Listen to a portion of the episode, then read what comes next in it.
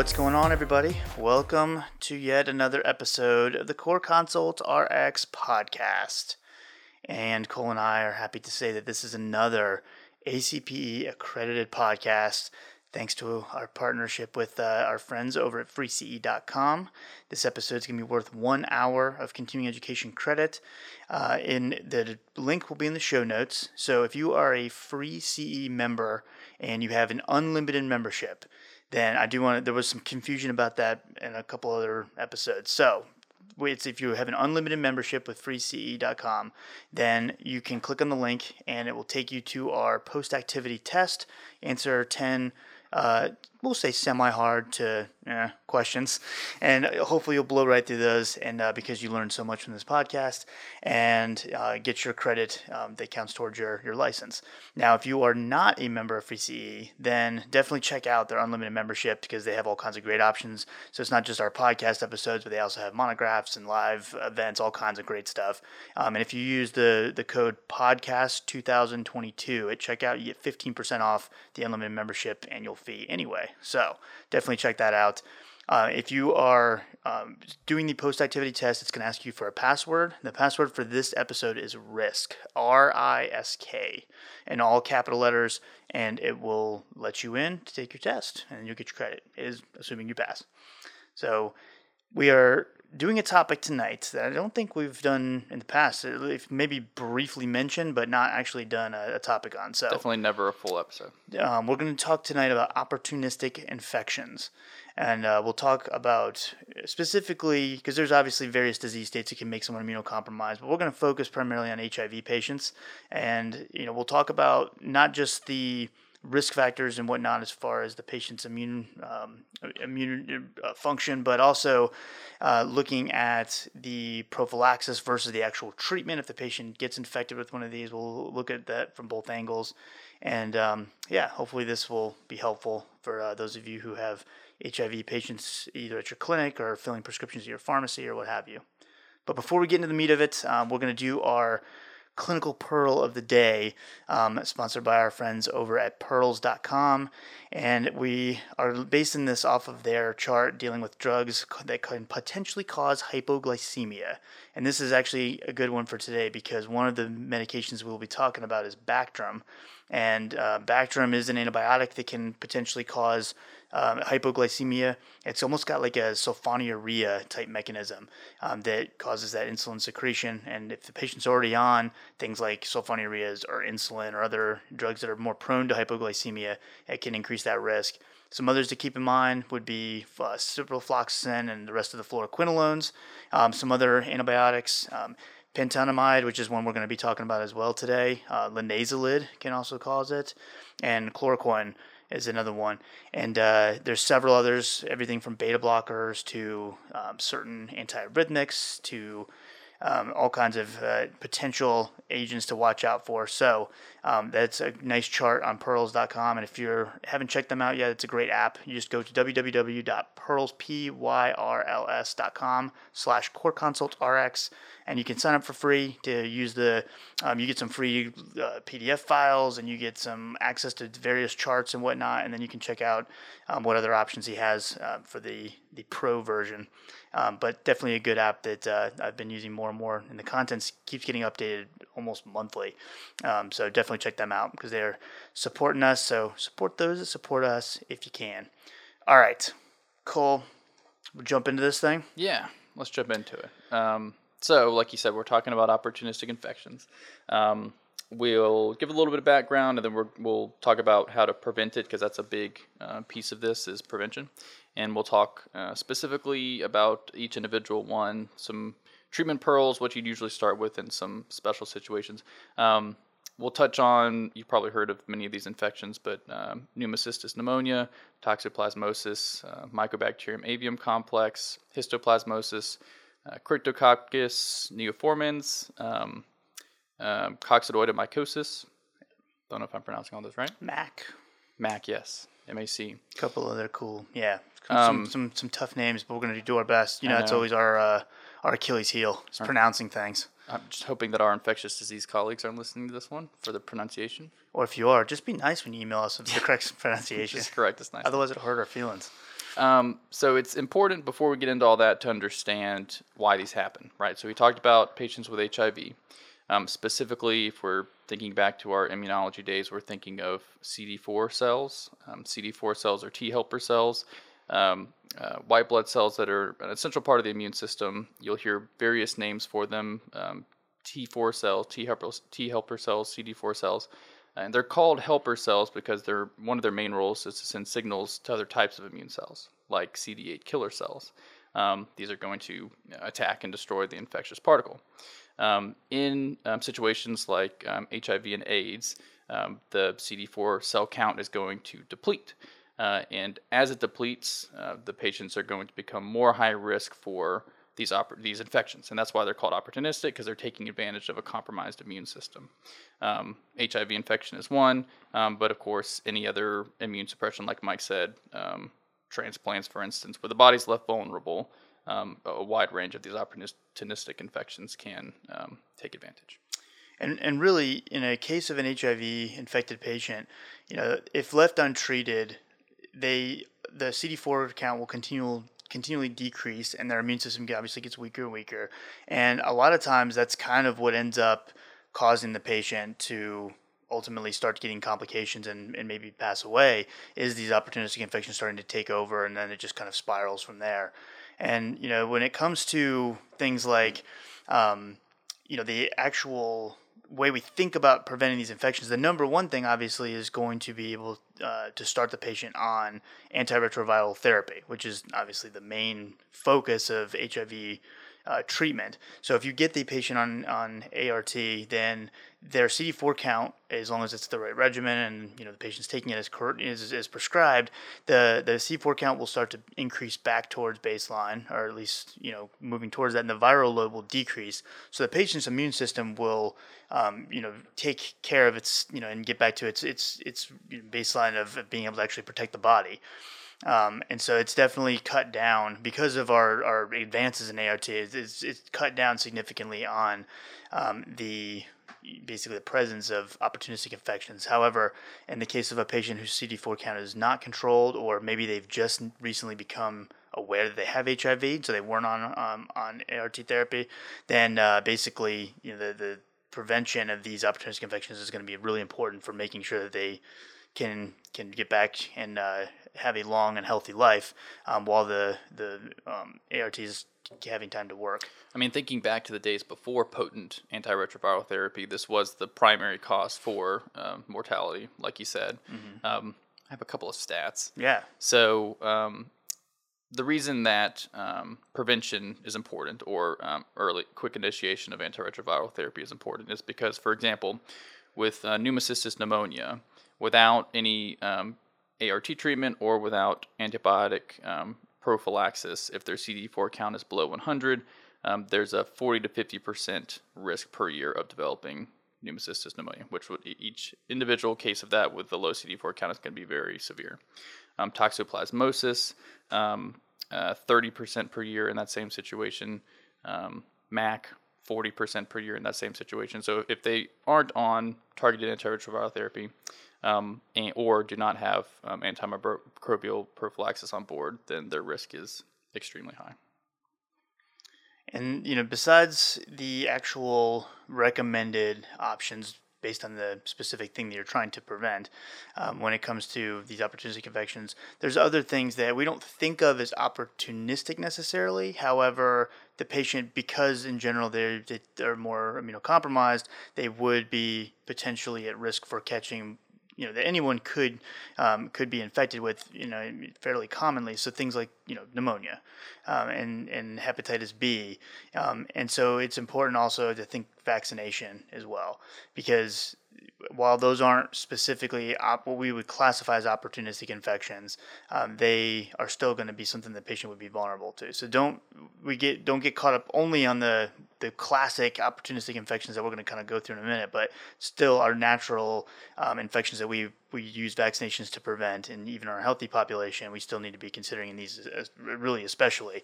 Now, as far as when to vaccinate, um, you know, that may depend on the patient-specific kind of parameters. So if the patient has um, you know, a, a low C D four count, they're immunocompromised pretty, you know, severely. Now, the immunization may not actually be all that beneficial, even if it's um, potentially safe for the patient, if it's not a live vaccine or anything. Um, but you know, it depends on how well, you know, you need to protect that patient, or how quickly you need to protect that patient. You may start them on A R T, and then as their immune system starts to to recover, then give them the vaccination at that point. Um, but that would be just kind of a patient-specific sort of, um, you know, parameter to consider. Yeah. Um, along with that, and along with vaccination, avoiding exposure can be important. So there are certain opportunistic infections that we Um, can kind of predict uh, occur in certain places, so we can avoid them. One specific one that um, a lot of people are familiar with is toxoplasmosis. Um, the bug is called Toxoplasma gondii, um, and it uh, specifically you can get that from ingesting the oocytes, I believe it's called, um, and they can uh, are readily present in uh, cat feces. So you would want to avoid changing the cat litter. Um, so uh, in my case, I'm almost positive that I have uh, some toxoplasmosis floating around because I've had to change the cat litter a lot. So have you have you seen that uh, that I, I guess you call it a theory that um, it's, and I think it's more based on like re- just retrospectively looking mm-hmm. at it, but like certain patients that have, or not patients, but people who are more like um, like willing to take certain risks. In fact, like C E Os or people who do like, you know, certain sporting things like like motorcycle racing or whatnot um, are thought to have a much higher instance of toxoplasmosis uh, infection. I have heard that. Like risk risky behavior. Yeah, it leads to that. Weakly linked back to like a toxoplasmosis uh, colonization. Yeah, because apparently it like is something that because uh, I guess it's it, it's involved with it makes the rat it gets infected with rats and mm-hmm. makes them uh, attracted to the like cat urine or mm-hmm. something, which so makes the rats just go like, oh no, that's not my predator. That's like a dude that I'm gonna go. Did hang you have out cat? With did you have cats growing up? No. See, I did not either. Are you? But you you would consider yourself a pretty yeah, I risky would. person. See, I would not consider myself a very risky See, I have, person. I have cobras downstairs. Yeah. um, but you know, it's funny that that makes me think because when we first got our cat, we have a cat now. I was not a cat person. But then, as time went on, I really love my cat. Like I'm, like my cat is fantastic. I would, it would be very sad for my cat to die. Mm-hmm. I wonder if the toxoplasmosis infection is making me have a greater affinity for my cat. It might. Now, if you start like really starting to like the smell of your cat's like litter box, then I'm going to be a little bit more concerned. I don't think that's ever going to happen. But when when my wife was uh, pregnant, I had to change, you know, the litter yeah. box the whole time. So I was not loving my cat at that point. Yeah, but. Yeah, dogs instantly start barking. Ten minutes yeah. in the episode, they're gonna bark. They're barking at nothing as mercenaries come but yeah, in and get if, us. If you are at risk for opportunistic infections, avoid cat litter. And similarly, undercooked meat it can be um, it can be present in undercooked meat as well. Um, so, do you want to get into kind of some um, times when we should be concerned about certain infections and that sort of thing? Yeah, so it's a lot of it's going to be based on C D four counts. Um, and I will say for any C D four count, uh, a lot of times patients will kind of get a tuberculosis screening. Um, and, you know, it, it may be uh, annually, um, but if the patient is saw, is seen to have a um, latent infection, then we would treat, you know, as, as we would. You know, the treatment algorithm may change a little bit based on the patient's um, H I V status and whatnot, but um, consider screening for tuberculosis is the big one. Um, and that's for all C D four counts. Now, when we get into specifics as far as, you know, C D four uh, levels, um, one of the first kind of cutoffs is if a patient who has a C D four count of less than two fifty. Um, so coccidioidomycosis is um, a fungal infection that we would um, need to potentially consider um, and, you know, treatment if, if obviously if they have a verified um, diagnosis, but also in some cases we could look at doing um, a prophylactic type option if they're in an area that is more endemic. Um, so certain parts of California um, and uh, Arizona, Texas, New Mexico, um, things like that. Uh, Mexico itself, um, Central and South America in some areas. Um, those patients may be more at risk to getting it. They would be the ones that if they did fit the criteria um, and, and seemed like uh, candidates that we would prophylactically treat. Right, because um, it's endemic in those areas. Yes. And so um, so I guess it doesn't appear that we perform annual I G G and I G M serologic testing on everybody. We just kind of perform the testing on people who might live in one right. of those regions. And then, yeah, if we find something, then we'll treat. But um, they, they do the annual I G G, I G M, serologic screening, like Cole said. And um, from there, you know, the... If, again, if they if they find out that the patient does in fact have the infection, um, and you know you go through the diagnostic criteria and all that, um, at that point there's a few different treatment options that are specifically recommend, recommended for immunocompromised hosts. And so just to kind of touch on a few of this, because think when anytime you're thinking this coccidioidomycosis, you're thinking um, fluconazole for most patients, um, and so. Patients who have H I V um, found to have this infection, you would initiate therapy with four hundred milligrams of fluconazole daily. Um, they also have itraconazole twice daily as an option. However, there's some thought that the itraconazole is not absorbed as well in patients with H I V. Uh, and you, anytime you hear itraconazole, I mean, azoles in general, right? We're thinking drug-drug interactions, but itraconazole especially interacts with freaking everything. Um, and so it's something that uh, fluconazole is probably a better option in general just for safety parameters. Um, but, you know, four hundred milligrams for mild to moderate disease is pretty standard. Um, severe disease, if they do not have any kind of like respiratory compromise, um, then we would bump it up from either four hundred maybe to eight hundred milligrams of fluconazole daily. Um, and then again, itraconazole is still a potential option. Um, and then if the patient has severe disease with respiratory compromise, in that case, so the you know most severe cases, we would potentially consider amphotericin B, and then we would transition to fluconazole um, after they've been a little bit more stable. And um, also as far as um, how long to treat too, were you, were you finished with that portion? Yeah, yeah, that portion, yeah. Yeah, as far as how long to treat, it kind of depends. Um, so if a patient, it, it, it depends on the clinical manifestation. So if a patient has focal pneumonia mm-hmm. and their C D four count is less than two fifty, they need treatment for a minimum of three months. If they have diffuse pulmonary involvement or disseminated disease, they have to be treated for twelve months, for a full year. Um, so it can be uh, significantly long. Um, as far as discontinuing, um, they monitor for reoccurrence with clinical evaluation. They do chest radiographies um, and serologic testing uh, at twelve-week intervals for at least a year um, to ensure that there's not a reinfection. And again, this is something that we're more concerned with patients in those endemic areas. Yeah. So I know we've, we've said we've both kind of addressed that, but just I don't want you to automatically jump into this one as everyone with H I V needs prevention or anything like that, because um, not not the case. So the next one. Yep. So the next cutoff is it was two fifty with that one, C D four count less than two hundred, and that's pneumocystis pneumonia. It has a confusing name. Um, it's now called pneumocystis urvicae pneumonia, but still it's labeled as P C P uh, because the previous um, uh, name had a C. I think it was Corini or Corini. Mm. Um, Uh, in the middle of the name. So it might be called P C P pneumonia or um, pneumocystis pneumonia. Um, for this one, it's pretty common as well um, as far as um, treatment and prevention. So if, if, if you need to prevent it, so if a patient has C D four count less than two hundred, the recommendation is Bactrim. Um, if patients cannot take Bactrim, then there are alternative agents like Dapsone, um, atovaquone suspension, and also an aerosolized pentamidine. Um, you can do this. It, they can be discontinued uh, when antiretroviral results increase the C D four count greater than two hundred um, for more than three months. Then you can discontinue the um, the uh, preventative antimicrobial.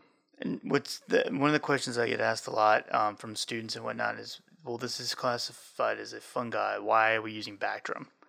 Um, because why not? Why wouldn't we use an azole or something like that? Um, this cell membrane of this lacks um, uh, ergosterol, so we can't use an antifungal agent like an azole or amphotericin B. It's not going to be active against this. But the fungus needs to synthesize its own folic acid, uh, and so that ends up being our target of choice in this case. So we can use Bactrim because we're actually targeting the folate synthesis. So Bactrim's kind of that, you know, class of its own, so to speak. And so, you know, because of that aspect, that's why it's considered uh, the proper agent here, first line, whether you're treating or prevention, for that, you know, simple reason. It's the, it's the folate is the target, not the fact that it's a fungal or a bacterial organism. It's good clinical pearl. That's two. That's two, two pearls today. All right. So you said prevention, and you, um, Did you go over any of those adverse effects? No.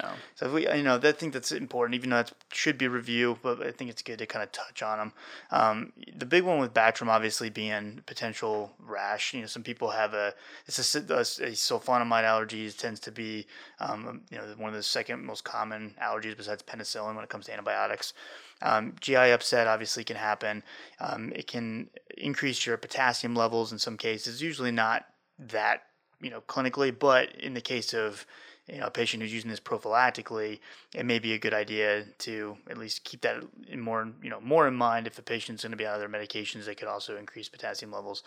Um, and then, you know, things like Dapsone um, for the alternative regimens, um, you know, that can cause in some patients who, if, especially if they have a, a G six P D deficiency, um, it can cause like uh, me- uh, hemolytic anemia.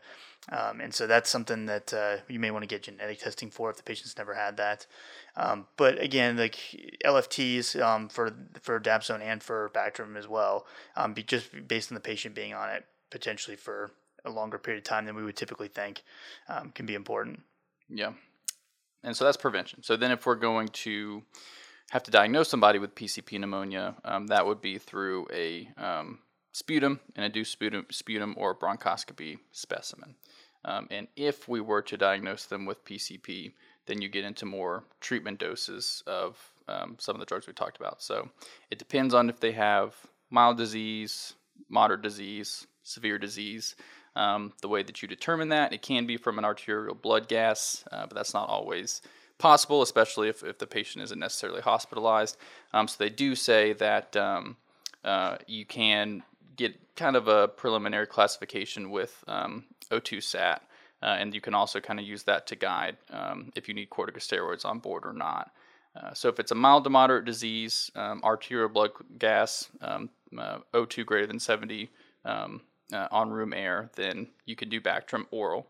Uh, if it's severe disease, then you would have to probably be hospitalized or yes, be hospitalized and get um, I V Bactrim in that instance. Um, some of the alternatives are similar to the alternative preventative agents we have. Uh, I mentioned pentamidine um, in uh, severe disease, also primaquine plus clindamycin in severe disease. Uh, in mild to moderate disease, you could do Dapsone, primaquine, or atovaquone. Um, Bactrim's preferred, but there might be instances where there is a severe allergy. Um, if it's uh, deemed to not be an anaphylactic severe allergy, then they might um, test with Bactrim to see how they respond before moving on to one of the alternatives. And and uh, also, so it's, and I don't know if you may have said this, Cole, but I didn't hear it. But the, with the moderate, mild to moderate, if you're going to use Dapsone, it's in combination with trimethoprim. No, I didn't say as that. Well. Yeah, yeah, that's so um, that's the that's where obviously you're. If you ever noticed that there is available options for trimethoprim by itself without the sulfamethoxazole, um, that's one of those cases where you would actually utilize something like that. Um, so yeah, Dapsone and, and trimethoprim together is three times daily. Or, well, trimethoprim is three times daily. The Dapsone's once daily. Yep. Um, and then, you know, some, we already talked about Dapsone and Bactrim as far as complications, but, um, the, uh, pentamidine, um, the other thing to consider with that one in particular is it could potentially cause pancreatitis. So if a patient has other risk factors for that, um, you want to keep that in mind. And that can also cause electrolyte and glucose abnormalities as well, um, and cardiac dysrhythmias. So, um, that would be one that, you know, at least make sure you have a very solid uh, patient history so that you're kind of aware of, um, you know, what uh, what's potentially a, a risk factor for that particular patient. Yeah. Um, also, some special populations, if they're pregnant, um, Bactrim is um, preferred, but you can also use the Dapsone uh, plus trimethoprim option. Um, some patients, I mentioned the corticosteroids, but they might require adjunctive corticosteroid treatment. Um, generally, this is reserved for patients who have severe disease. Like I said, you can get that from um, a um, arterial blood gas, but also if you have a good um, pulse ox, uh, I think it's less than ninety-two percent uh, room air, that would indicate um, a corticosteroid um, taper, which generally they'll just do a, a prednisone forty milligrams uh, twice a day for five days and then taper for three more weeks um, to aid with the um, inflammation and, and uh, breathing issues. All right. Anything else with with that? That's all I got. So histoplasmosis? Yeah. Um, so for histoplasmosis, now this is one that I feel like when I was in school, I learned uh, prophylaxis itraconazole um, is what we kind of typically think of. Uh, this, if you look at some of the resources now, including like the up-to-date author, um, authors and um, certain other uh, you know, clinical opinions, um, they recommend actually not administering antifungal prophylaxis in this case. So with itraconazole, um, the data it seems to be kind of limited as far as the true efficacy of prophylaxis.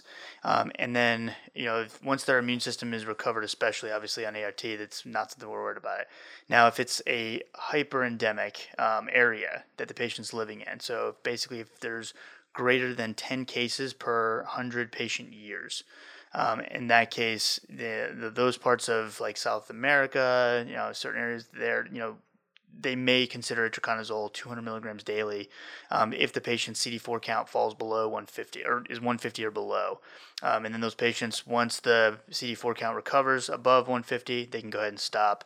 Um, you know, it, as long as that one that count of one fifty has been uh, above that threshold for more than six months after they've been initiated on A R T.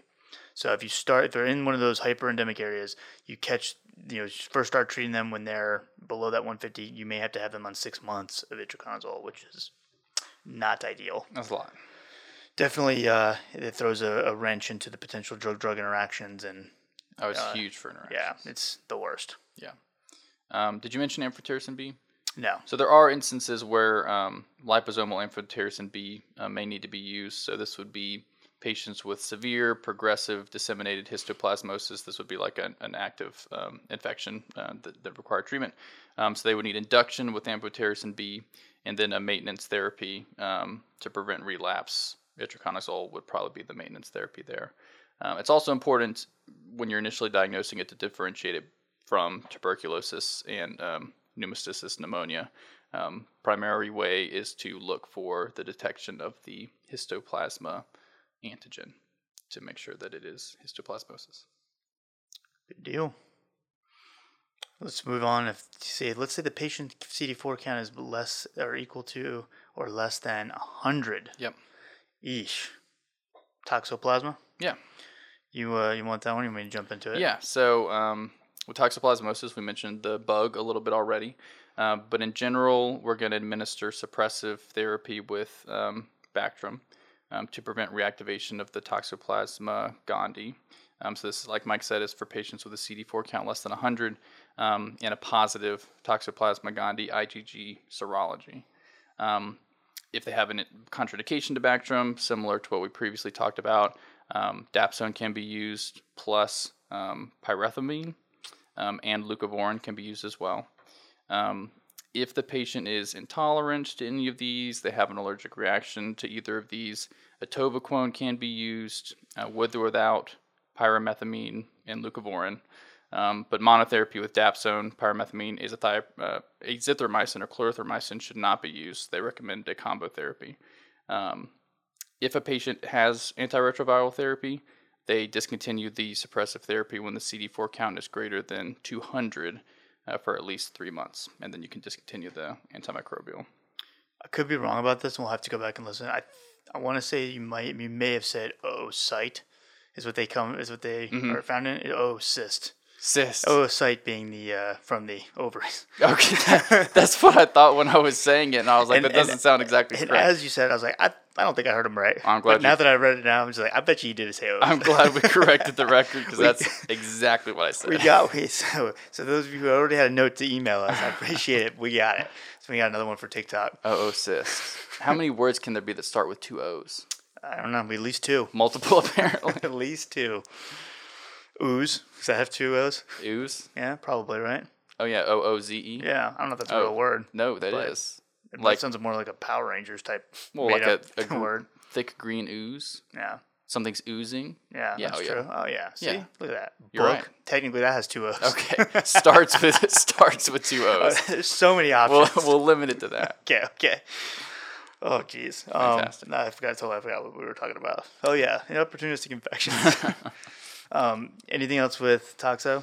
Um, no. I think I already mentioned that... Um, in patients who don't have um, prophylaxis and their C D four count is less than one hundred, then um, about thirty percent uh, a chance per year that somebody would reactivate toxoplasmosis and have an infection. Yeah. All right. So Um, let's talk, the other one to worry when you get to that one hundred or less threshold is cryptococcus. Um, and so this is another one that can potentially be, um, when, from a prophylactic standpoint, um, can be kind of limited just because the the options are going to be, you know, high with drug-drug interactions, adverse effects. Um, the other th- thing is that we I don't think we've really mentioned is, one, the cost, and also two, um, the antifungal drug resistance rates, because we also don't want to, just like we always think of antimicrobial stewardship, um, we don't ever see the, talk about the, the, the antifungal stewardship teams, because I don't think they exist, but um, they, uh, they somebody has to have one of those, right? Or do they just lump them into antimicrobial? Mm, I'm sure somebody has one. Yeah, we should start our own if we don't. The uh, the but, Core Consult one, the one for yeah, Core Consult. We'll have zero customers. But um, the uh, antifungal drug resistance can also become a problem. Um, the other thing with Cryptococcus is that in, any kind of like uh, basically you know prophylaxis is lacked that overall survival benefit in the data, and so um, it's one of those things that uh, we don't always um, are. Are going after prophylactically. However, if the patient's C D four count is less than one hundred, like we said, um, and if they, uh, you know, are patients who are in resource limiting settings, um, screening for the serocryptococcal antigen and um, preemptive therapy, um, if they test positive, may be useful um, to prevent symptomatic infections. Um, but you know, it's it's kind of a more complex situation. Um, you know, it's, it is something that. Worldwide is is more prevalent. There's um, two hundred twenty thousand cases of cryptococcal meningitis um, each year, and um, nearly all of those are in patients with H I V. So um, the greatest number of cases, though, are from like sub-Saharan Africa as well as the uh, Asia and um, Pacific area. Um, it can potentially happen in uh, non-H I V patients as well, but um, like obviously from based on the data, a lot of H I V patients are more prone to come into contact with it. Yeah. Um, so getting a diagnosis of cryptococcal meningitis specifically, you know, we're thinking along the lines of a um, uh, cerebrospinal fluid sample uh, and then getting a fungal culture that yields growth, um, and then also seeing a cryptococcal antigen um, positive sample as well. Um, some supportive diagnosis of the blood culture or, um, or uh, serum as cryptococcal, anti- cryptococcal antigen positive. Um, That's really what may lead you to doing the lumbar puncture in the first place to actually get the um, cerebrospinal fluid sample. But uh, the blood the blood culture um, is is probably the starting point and can obviously support your diagnosis if you do find what you think you might in the spinal fluid. Right. Um, from a you know basically other. Uh, other you know, lab standpoint, um, you may see some like focal neurological findings. Um, In uh, you know, you might want to do a C T imaging even before you do the lumbar puncture. Um, some of the chemistries you might see protein elevation or um, glucose could be normal or even low. So if patients having hypoglycemia for you know a seemingly unbeknownst reason, that may be another indicator. Um, and then uh, you can also you know do some other random things as well. But um, getting obviously a patient history and C D four count is important.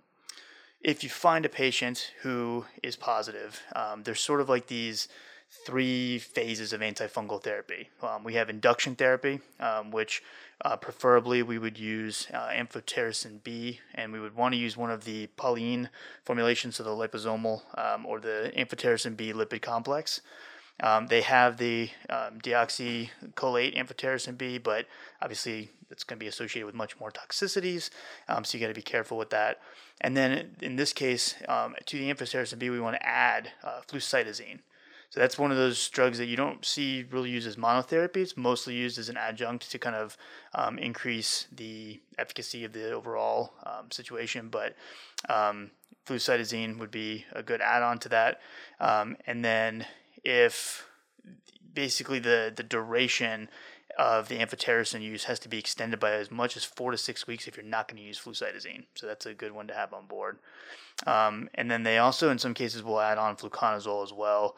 Um, but the fluconazole is uh, um, instead of you know flucytosine, but um, fluconazole has a higher instance of failure rates, so not ideal. Right. Um, consolidation is where at least eight weeks after, uh, so you begin this after two weeks induction treatment, plus you get a negative lumbar puncture culture. Um, and then this is going to be an eight week period where you're treating with most likely fluconazole, either I V or P O. Um, you have itraconazole as a backup if you needed it, but again, you have to monitor levels in this case and watch out for all the other potential interactions. Um, and then at that point, you move from consolidation into maintenance, and um, the preferred option is two hundred milligrams of fluconazole daily. Uh, and then you have to treat for at least twelve months um, in an H I V patient, and the C D four count has to be above one hundred, um, as well as having the H I V being controlled for at least the three months during that time um, to ensure that uh, the patient can then stop therapy after that. Um, there's also, besides itraconazole, for, you know, there's also voriconazole and posiconazole. Um, however, those are the, you know, ones that cover more broad spectrum, and so if you can get away with not using those, um, it would probably be better options, again, just to not induce resistance, and we want to save those for our aspergillus and other types of fungal infections. Yep. Um, anything else with that one you want to talk about? I was going to say that... Um... So in patients who have a C D four count less than fifty, um, they are at risk for severe cryptococcal um, meningioencephalitis, uh, which is, like it says, is extremely severe, and if left untreated, is uniformly fatal uh, within about two weeks. So it can be a big deal, especially um, if it is not appropriately treated. Uh, another infection that we are concerned about when we get down to the C D four count less than fifty, um, which I think is the last one, right? Mm-hmm. Okay. Um, we've um, referenced, which is M A C, mycobacterium avium complex. Last one that we're going to talk about anyway. Yeah. There's others, right? Um, but for um, patients who are starting antiretroviral therapy, um, usually we don't um, prophylax them with antimicrobials. Um, previously, before there was good targeted antiretroviral therapy, um, it was common practice for all patients to uh, have uh, antimicrobials on board, macrolides specifically, with a C D four count less than fifty. Um, but it doesn't, especially with um, antiretrovirals, it doesn't seem that it's necessary. Outcomes didn't really differ Um, between patients who did or didn't receive prophylaxis as long as they're on antiretroviral therapy. Um, so in general, it's not um, necessary unless we get a um, confirmed diagnosis. Um, so if we do get a confirmed diagnosis, um, I will say that as far as uh, M A C itself, um, the bug, uh, it refers to infections caused by one of two non-tuberculosis mycobacterial species, right? Um, avium and intracellular. Um, Most commonly, it's going to be um, AIDS patients and patients with uh, a C D four count less than fifty. But these organisms are all over the place, pretty much ubiquitous in the environment. Uh, water, soil, um, and infection usually occurs through inhalation. So if a patient has this infection and they're hospitalized, um, they don't have to isolate because person-to-person transmission is not very common at all. Um, it, it's pretty, uh, pretty all over the place uh, in general. The um, two principal forms, it can be disseminated um, throughout the body, which can be more severe, or it can be localized. Um, um, the diagnosis is confirmed by um, uh, blood uh, culture of um, the mycobacterium uh, uh, species, and treatment is generally a macrolide in combination with ethambutol. Macrolide specifically clarithromycin or azithromycin, um, and they do recommend um, combination therapy um, pretty much exclusively. Um, they've looked at monotherapy before, and the resistance rates are significantly higher in patients who have monotherapy instead of uh, combination therapy. Um, yeah, clarithromycin or azithromycin plus ethambutol uh, is definitely the, the first-line option. Have you seen where they are also talking about the addition of uh, rifabutin, three hundred milligrams once daily? Yes, um, there can be situations where they can do that. So it says there's um, conflicting data, but uh, it's one of those things that it may potentially improve survival. Um, and the other potential benefit of it was the decreased risk of macrolide resistance, which we know obviously is already a big deal. So that would be something that we would potentially Um, consider adding, especially if the C D four count is, you know, less than fifty. They have a high mycobacterial load to begin with, and then um, and especially in cases where there's an absence of effective A R T. Right. Um, however, the thing to consider at that point is if you are going to use rifabutin, there's drug interactions with protease inhibitors, which if the patient doesn't have access to A R T to begin with, you know, if you're using protease inhibitors, uh, it may be, you know, more commonly in that area, um, then the, you know, so the nukes aren't available like we would typically use. Protease inhibitors being another potential treatment option. Lots of drug-drug interactions with those, as well as our non-nukes. Um, so that can be an issue. And then itraconazole, depending on if they're being treated for something else, um, prophylactically, that can also be an issue. So right. Keep that in mind. Um, rifabutin is not a uh, a simple med either. No. Now, if a third med is needed and rifabutin can be used, fluoroquinolones or parenteral aminoglycosides can be used. But like Mike said, you, you're maybe thinking third agent in instances where they're failing antiretroviral uh, therapy. Um, it also it, actually it affects the clarithromycin, uh, like interact, it interacts with clarithromycin itself right. as well. Right, and that's and that's a good point. So a lot of times clarithromycin is the first line. Um, that comes from some old data where they were head-to-head kind of previously before antiretroviral therapy came about. Um, they haven't really gone head-to-head since it came about, so um, a lot of people will just use them interchangeably, um, but especially considering clarithromycin has a lot more drug interactions, if that's a concern, just use azithromycin. Yeah, and then uh, the, with clarithromycin, just to mention this drug-drug interaction, if the patient's on any drug like Atripla that has efavirenz in it um, to suppress their H I V viral load, um, so hopefully they're on better drugs like Biktarvy and things now, but you know, let's just say they are on a triplet. They uh, clarithromycin plus efavirenz can lead to much higher rates of uh, rash occurrence. Um, is one noted interaction, just to keep that in mind. The uh, I think the there was a one patient in our clinic that was being treated for M A C. Um, specifically, we ended up having to use azithromycin because clarithromycin interacted with all their other meds. It's one of the first times I've seen azithro six hundred milligram tablets.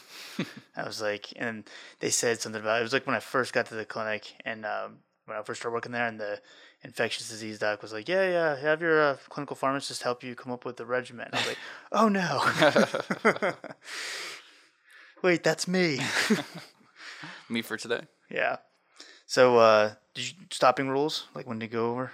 Uh, yeah, go ahead. Um, Treatment can be stopped in asymptomatic patients um, who have been on treatment for greater than twelve months of therapy, as long as their C D four count is above one hundred um, for the last six months. Um, so at that point, then we can stop treatment. Again, that's a long time to be on therapy to begin with, but uh, if the patient were to stop their, you know, A R T or something were to happen and their viral load started to go back up, C D four count falls back below one hundred, um, we probably need to go ahead and restart. Um, or if the patient during therapy, their C D four count drops, we're going to restart therapy as well. So even if they haven't gotten to the point where they've stopped it completely. Right.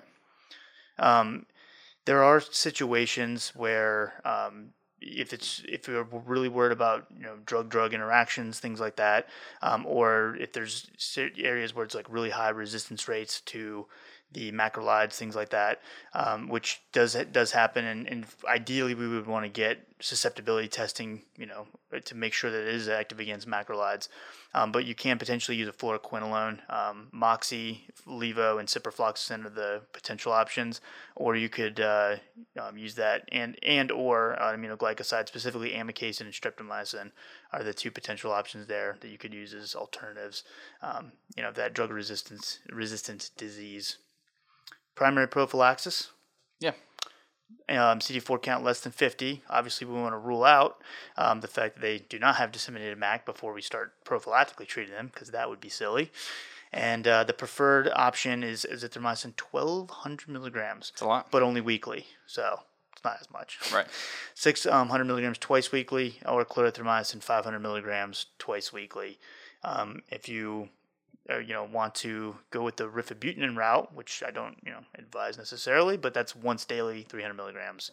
And then, uh, you know, the combo therapy in, in the prophylaxis case is, is not advised um, just because of the greater increased risk of um, toxicity, adverse effects, right. interactions, all that good stuff. Right. Um, once the A R T has been started and their patient's responding, the C D four count goes back above one hundred, um, then the, you want to make sure that it stays above one hundred for three months or more, and then you can go ahead and cut out the prophylaxis treatment. Cool? Cool. Anything else with that? No, I think we covered it all. Well, I don't know about all. We covered some. We covered enough in an hour. we, we gave an overview. But, um, yeah, so uh, I hope that was somewhat helpful. I think we're finishing up a little bit early today, but that's okay. We'll give you guys a break because I think the last one went about five minutes over. So just listen to both of them and it'll, it'll balance out. But uh, um, I hope that was helpful. If you guys have any questions, send us an email. Um, again, uh, to claim credit, make sure you follow the show notes and um, or the, in, the link in the show notes, rather, and then use the password uh, risk, all capital letters. And just to reiterate, it is for the unlimited membership. Um, I get, I think I got a couple emails slash texts um, that were some people that were a little confused about why they couldn't see it uh, to to pay for them individually. Um, maybe we can make something like that happen eventually, but uh, you know we'll we'll see. But for now, it's it's only available as a um, according to the unlimited membership. Uh, what is it? Members, mm-hmm. Mem- unlimited membership members. um, but yeah, big thanks to, to free C E dot com for continuing to partner with us. And uh, we've had a lot of fun doing these for, uh, you know, the continuing education credit. It's definitely never something we anticipated doing. Uh, when we first started this podcast, if you told us when we first started, when we had our little rinky dink microphone that we were sharing, um, we would have probably laughed. So um, for those of you who've been sticking with us, we really appreciate it. If we can do anything to improve the show, definitely let us know. Um, we're we have some some guests lined up um, coming up, so we'll try to make some interesting topics with some much better experts than uh, than us. But uh, if you guys have any topics in mind you want us to cover, definitely send us an email. Um, reach out to us on social media, and uh, if you want to check out our Patreon account, um, that's more like traditional lectures with PowerPoints and all that good stuff. Um, that's three dollars a month, and uh, you can get access to hundreds of lectures. Uh, if you want to send us a text directly to get in contact with us, you can text four one five, nine four three, six one one six, and uh, then we'll get back to you as quick as we can. I, it won't be instantly. Um, the automatic message that goes, that comes back, I had one person reply, no thanks. When it said, because it says you want to add yourself to my phone book mm. and all that stuff, it says no thanks. I just like my question. I was dying. I was like, yes, I hate this. I love it. So um, we'll get back to you as quick as we can. If you want to ignore the automated message, by all means. Um, but thank you guys so much. We'll catch you guys in the next episode. Have a great night.